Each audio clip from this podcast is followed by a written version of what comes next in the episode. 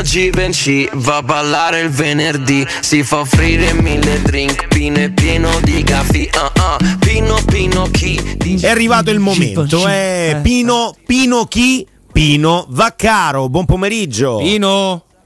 Ciao ragazzi, buona giornata a tutti, ciao Andrea Ciao Roberto, non so se c'è anche Augusto. Ciao, sì, ciao a tutti. sì, arriva, arriva. Io ho particolarmente apprezzato Pino dopo Roma Inter sui social. Ah, davvero? Dove, se non sbaglio, Pino, mi puoi ovviamente correggere come quando vuoi. Oggi è la sede della Juve, Pino. Sei andato a difendere No. un concetto per me molto giusto. Bene, il primo tempo sempre 4 gol abbiamo preso. E visto che tu la, eh, diciamo, la- l'hai sentita abbastanza la gara con l'Inter, ripartirei da questo. Un dramma, un dramma. Io, ragazzi, forse stiamo cominciando a capire che cioè, la Roma è una squadra importante. Cioè, questa cosa qui ce la vogliamo mettere in testa o non ce la vogliamo mettere bene in testa? Cioè, 4 a 2, perdiamo 4 a 2, gente, ma sì, sono orgoglioso. Ma di cosa? Ragazzi, abbiamo perso 4 a 2, abbiamo preso 4 gol in casa. Cioè, possiamo ragionare. Io le attenuanti le ho sempre trovate per tutto, figuriamoci, le trovo anche ieri, come oggi. Abbiamo perso contro una squadra fortissima, fortissima. E le, le parole di, di De Rossi sono state perfette. Perché De Rossi dice: ragazzi, siamo sulla strada giusta dal punto di vista del gioco, per come lo intendo io, per come intende il mister ma non si può essere contenti per il risultato perché abbiamo preso 4. Cioè, bisogna sempre ricordarsi questo piccolo dettaglio. La Roma è una squadra importante, giocavamo in casa, ne abbiamo prese 4, non si può essere, non, non possiamo essere contenti, non siamo contenti perché abbiamo perso male. Ne abbiamo prese 4, 3 gol in 45 minuti, più un palo. Insomma, io sta- tutta questa felicità non riesco a, cioè tutta la soddisfazione non riesco a capirla, francamente non riesco a comprenderla. E, e quindi mi sono piaciute le parole di De Rossi, come mi erano piaciute le parole di Spalletti, ad esempio dopo Real Madrid, quando lui aveva appena esordito, no, Champions League, perdemmo 2-0 a Madrid, lui disse eh, no, non si può essere contenti. Cioè, abbiamo perso 2-0 a Madrid, abbiamo fatto una buona partita, siamo sulla strada buona dal punto di vista dello spirito, ma perdi 2-0, anche se sei su, a casa del Real Madrid, abbiamo perso, io non sono per niente contento. E ha ragione, cioè, eh, non siamo il Sassuolo, cioè, bisogna mettersi bene in testa che la dimensione della Roma è la, squadra, è la dimensione di una squadra importante. Non siamo una squadretta, non lo siamo. Se vogliamo tornare alla dimensione di essere squadretta con la mediocrità che ci assale, va bene. Allora siamo contenti perché è finita 4-2, perché abbiamo fatto una buona partita, perché abbiamo fatto sette palleggi consecutivi. No, no, non- non- io ripeto, per me quella invece è una sconfitta pesante, ne abbiamo prese 4 e 4 in casa non le abbiamo mai presi, 4 in, ca- in trasferta l'Inter quest'anno non le ha mai fatte, quindi bisogna anche, pre- anche avere come una dimensione generale di quello che poi è successo. No, no, ma ehm, il fatto che insomma il risultato sia inaccettabile anche per quello che si è, si è visto in campo, perché poi eh, tu hai detto giustamente tre gol presi nel secondo tempo più un palo che è un'invenzione di Pavar, però comunque eh, lo devi annoverare tra le occasioni, poi bravo lui a crearsela, però è un'occasione per, per l'Inter. La cosa che fa più arrabbiare della partita di sabato, Pino, è il- la differenza che c'è tra atteggiamento e attenzione che hai nel primo tempo e quei dieci minuti iniziali del secondo che sono una follia. Una follia, eh, ci siamo divisi, abbiamo parlato anche ieri di, di come quella follia non sia figlia di un gioco spregiudicato, non è che tu parti nel secondo tempo con la voglia di fare la stessa partita del primo e quindi andare ad attaccare, cercare di chiudere gli spazi, ripartire rapido e prendi il gol. No, no, no, il 2 a 2 tu lo prendi proprio per una mancanza di concentrazione e lì non c'è fisico che tenga perché lo prendi al 48esimo, quindi non è che sei stanco, lo prendi proprio perché sei, sei deconcentrato. Ed è una cosa che non ti puoi permettere contro l'Inter, ma non te la puoi permettere contro nessuno. Con l'Inter a maggior ragione perché questi hanno mezza occasione e te la buttano Però lo sai che dentro. su questo argomento, caro Pino di Andrea, non è che non siamo d'accordo. No, no, la vediamo è in modo un po' è diverso. talmente evidente. Io continuo a pensare che se la squadra ha quelle criticità lì e questi errori li ha sempre fatti, più la porti in avanti e più la coperta è corta. E, non- e ovviamente escludo sempre De Rossi da tutto questo Sì, sì, discorso. sì, sì, ma è chiaro, io quello che dicevo, eh, eh, Pino, e e voglio la tua su questo, è proprio come si fa a, a- a- difendere in quel modo su una punizione che viene battuta nella metà campo dell'Inter praticamente, o comunque vicino alla linea di metà campo. È un atteggiamento mentale fuori di testa quello. Guarda, allora, secondo me avete ragione tutti e due, cioè Roberto ha ragione, da una parte Roberto ha ragione perché alla fine ehm, ci sono stati dei momenti in cui avevo la sensazione che comunque ci fosse questo tipo di atteggiamento un po' troppo spregiudicato, ma non sul 2 a 2.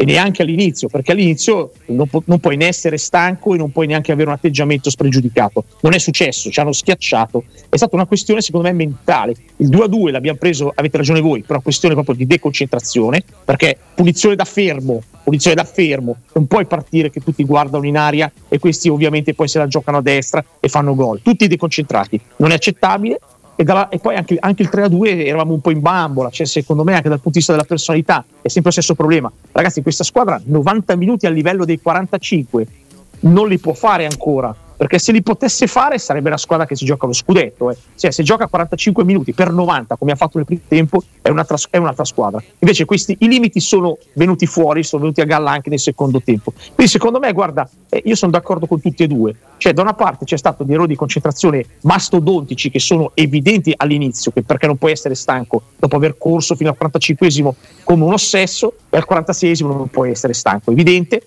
e, e, ma anche un problema forse più di personalità, proprio di testa, di approccio. Cioè, le abbiamo viste tante volte queste questioni, no?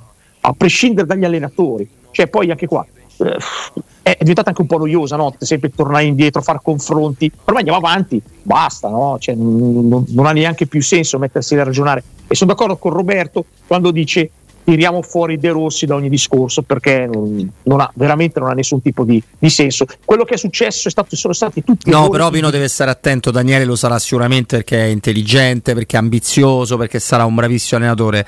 Perché tutti quelli che si fanno andare bene, no? 4 gol, passami se, se, vado un po' estremo, Pino, perché comunque sì, la Roma fa vedere delle ottime cose, eccetera. Nel momento in cui col Feynord speriamo di no, così così, con Frosinone ok, eh, alla fine sono i primi che ti, cioè, ti, voltano le spalle tutti e questo Rio deve sempre mettere eh, in tutti i suoi possibili discorsi ipotetici fra Daniele e De Rossi, capito che voglio dire? Ma, Ro- ma, ma Roberto, come sempre, ciò che determina tutto è il risultato. Cioè, i risultati è inutile che qua ci, ci, nascondiamo. Se i risultati non dovessero arrivare, anche se tu giochi delle buone partite, se li dimenticano tutti. Cioè, il risultato è la tua bussola. Cioè, è inutile che ci, ci, prendiamo, ci prendiamo per i fondelli, no? Cioè, col, col Feyenoord abbiamo una partita complicata.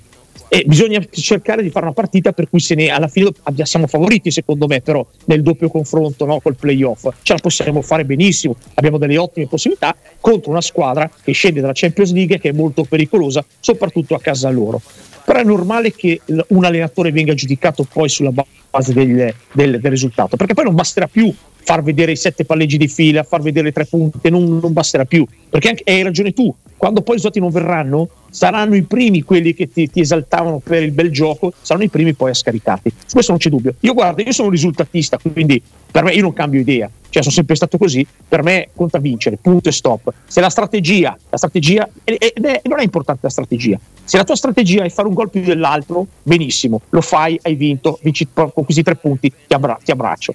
Se invece la tua strategia è prenderne uno meno dell'altro e ottieni il risultato, va benissimo uguale. Qual è il problema? Cioè la strategia non è fondamentale, l'importante è poi alla fine cercare di ottenere il risultato. Ogni strategia ha come, come obiettivo finale ottenere il risultato, altrimenti siamo dei, dei passeggeri di Narnia, no? da Giove, da, da, da, da decimo leone eh, venticinquesimo, no? dai satelliti arriviamo. Eh, perché se no parliamo di un, altro, di un altro sport. No, ma è chiaro il fatto che il risultato poi determini purtroppo, mh, mm, per mio mh, mm, modestissimo parere, anche gran parte dell'analisi, perché eh, questo accade, no? Cioè, Lukaku fa il 3-3, poi magari a fine partita riesci a girarla e nessuno sta qui a pensare ai due gol che hai preso a inizio secondo tempo che ti hanno portato sì, sono tre, sempre troppi tre gol in sono casa. Eh, d'accordo, eh, cioè. sono d'accordo, però poi Ca- bravo, per, bravo, eh, sì, bravo. sono sempre tanti, però li hai presi con il Sassuolo lo scorso anno, è capitato di prenderli con la Juventus in una partita folle.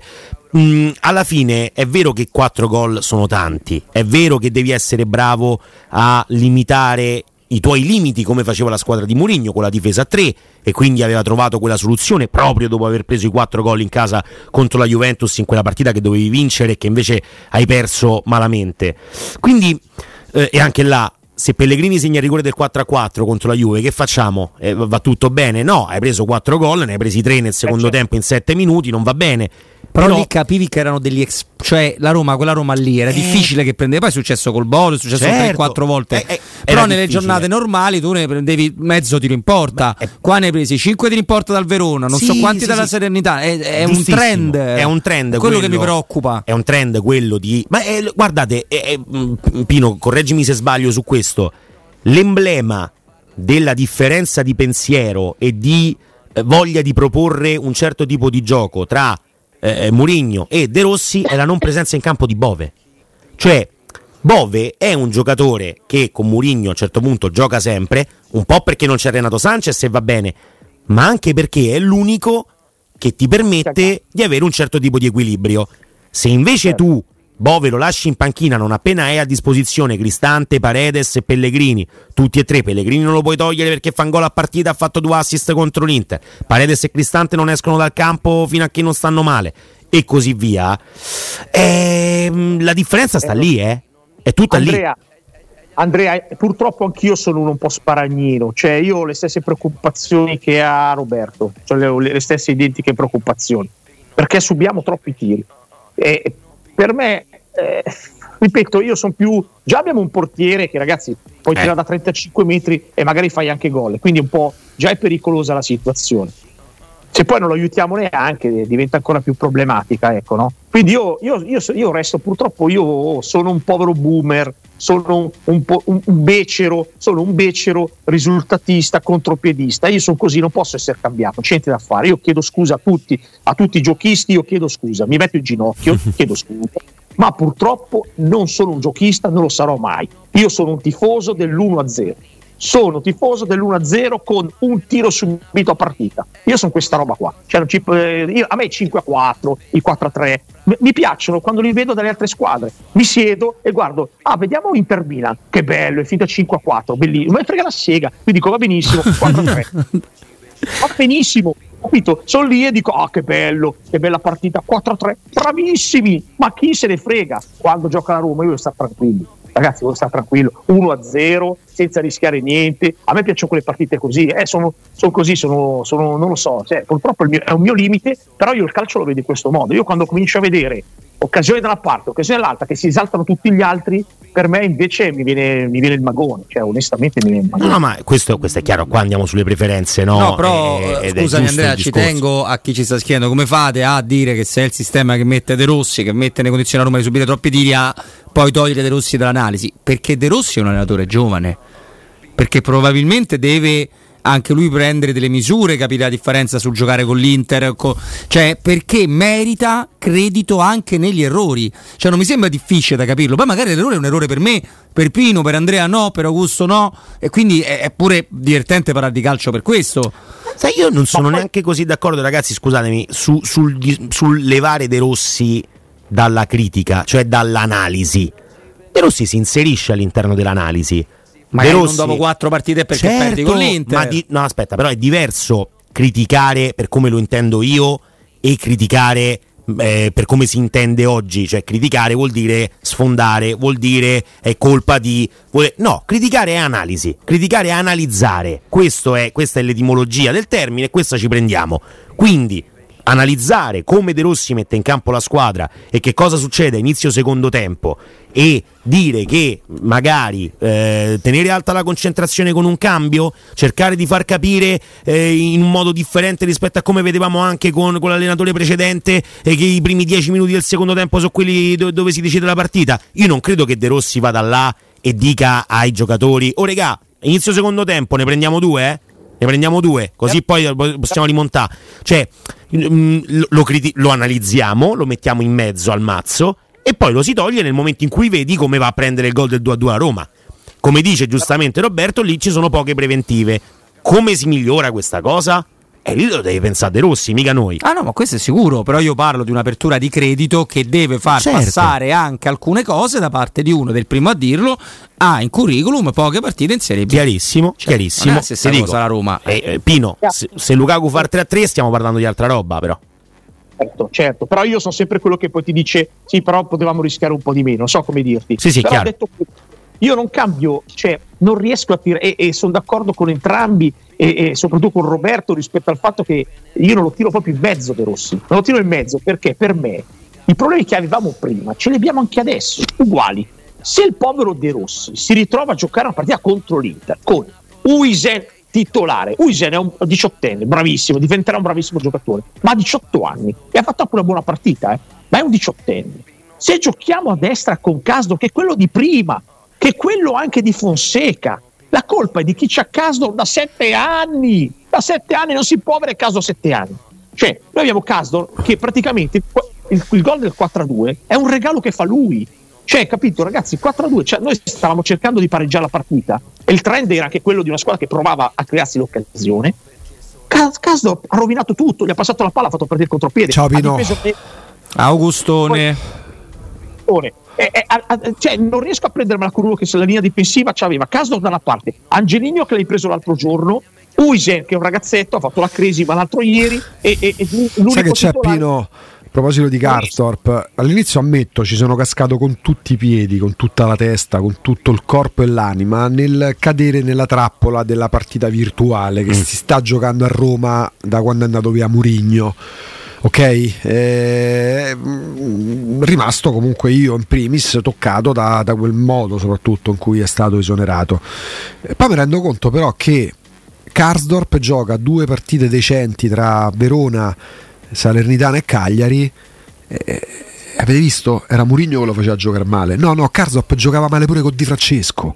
Karsdorp sta qua da otto anni, c'ha più militanza Karsdorp di Paolo Roberto Falcao nella Roma. Sarà diventato un problema non aver avuto dirigenti in grado di prendere terzini destri all'altezza? Perché Daniele De Rossi oggi non deve essere neanche nominato, deve essere accompagnato laddove la Roma questo non lo fa da una vita e la Roma prende Murigno anche perché evidentemente si rendono conto di non avere dirigenti all'altezza che possano essere in grado di accompagnare gli allenatori. Ora Murigno, parafulmine, male assoluto, non c'è più. E adesso si trovi qualcuno che sia in grado di accompagnare gli allenatori perché tanto Karsdorp pure se tu mandi via De Rossi e prendi Conte a parte Conte ce l'è con Karsdorp tu ti ritrovi ancora questi giocatori che hanno firmato più che dei contratti dei vitalizi ma anche i parlamentari hanno i contratti che hanno i giocatori della Roma. Gente che poi fa gol, gente che te fa gol contro Verona e Cagliari e se battono il petto fanno i fenomeni. Si parli dei giocatori invece che degli allenatori finalmente.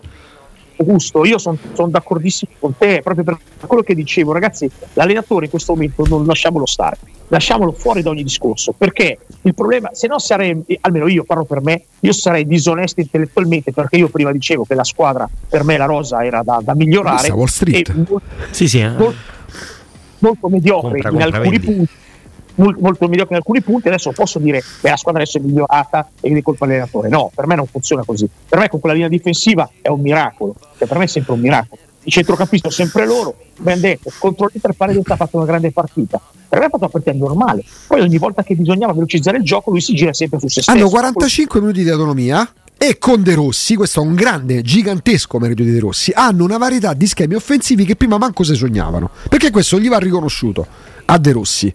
Poi però nel secondo tempo spariscono oggi come sparivano ieri. Se il Verona aveva neanche Turam, ma qualcosa di più simile a un attaccante rispetto a Djuricic. Djuric. Djuric. Anche Tomao Henry in forma. Ecco, bravo.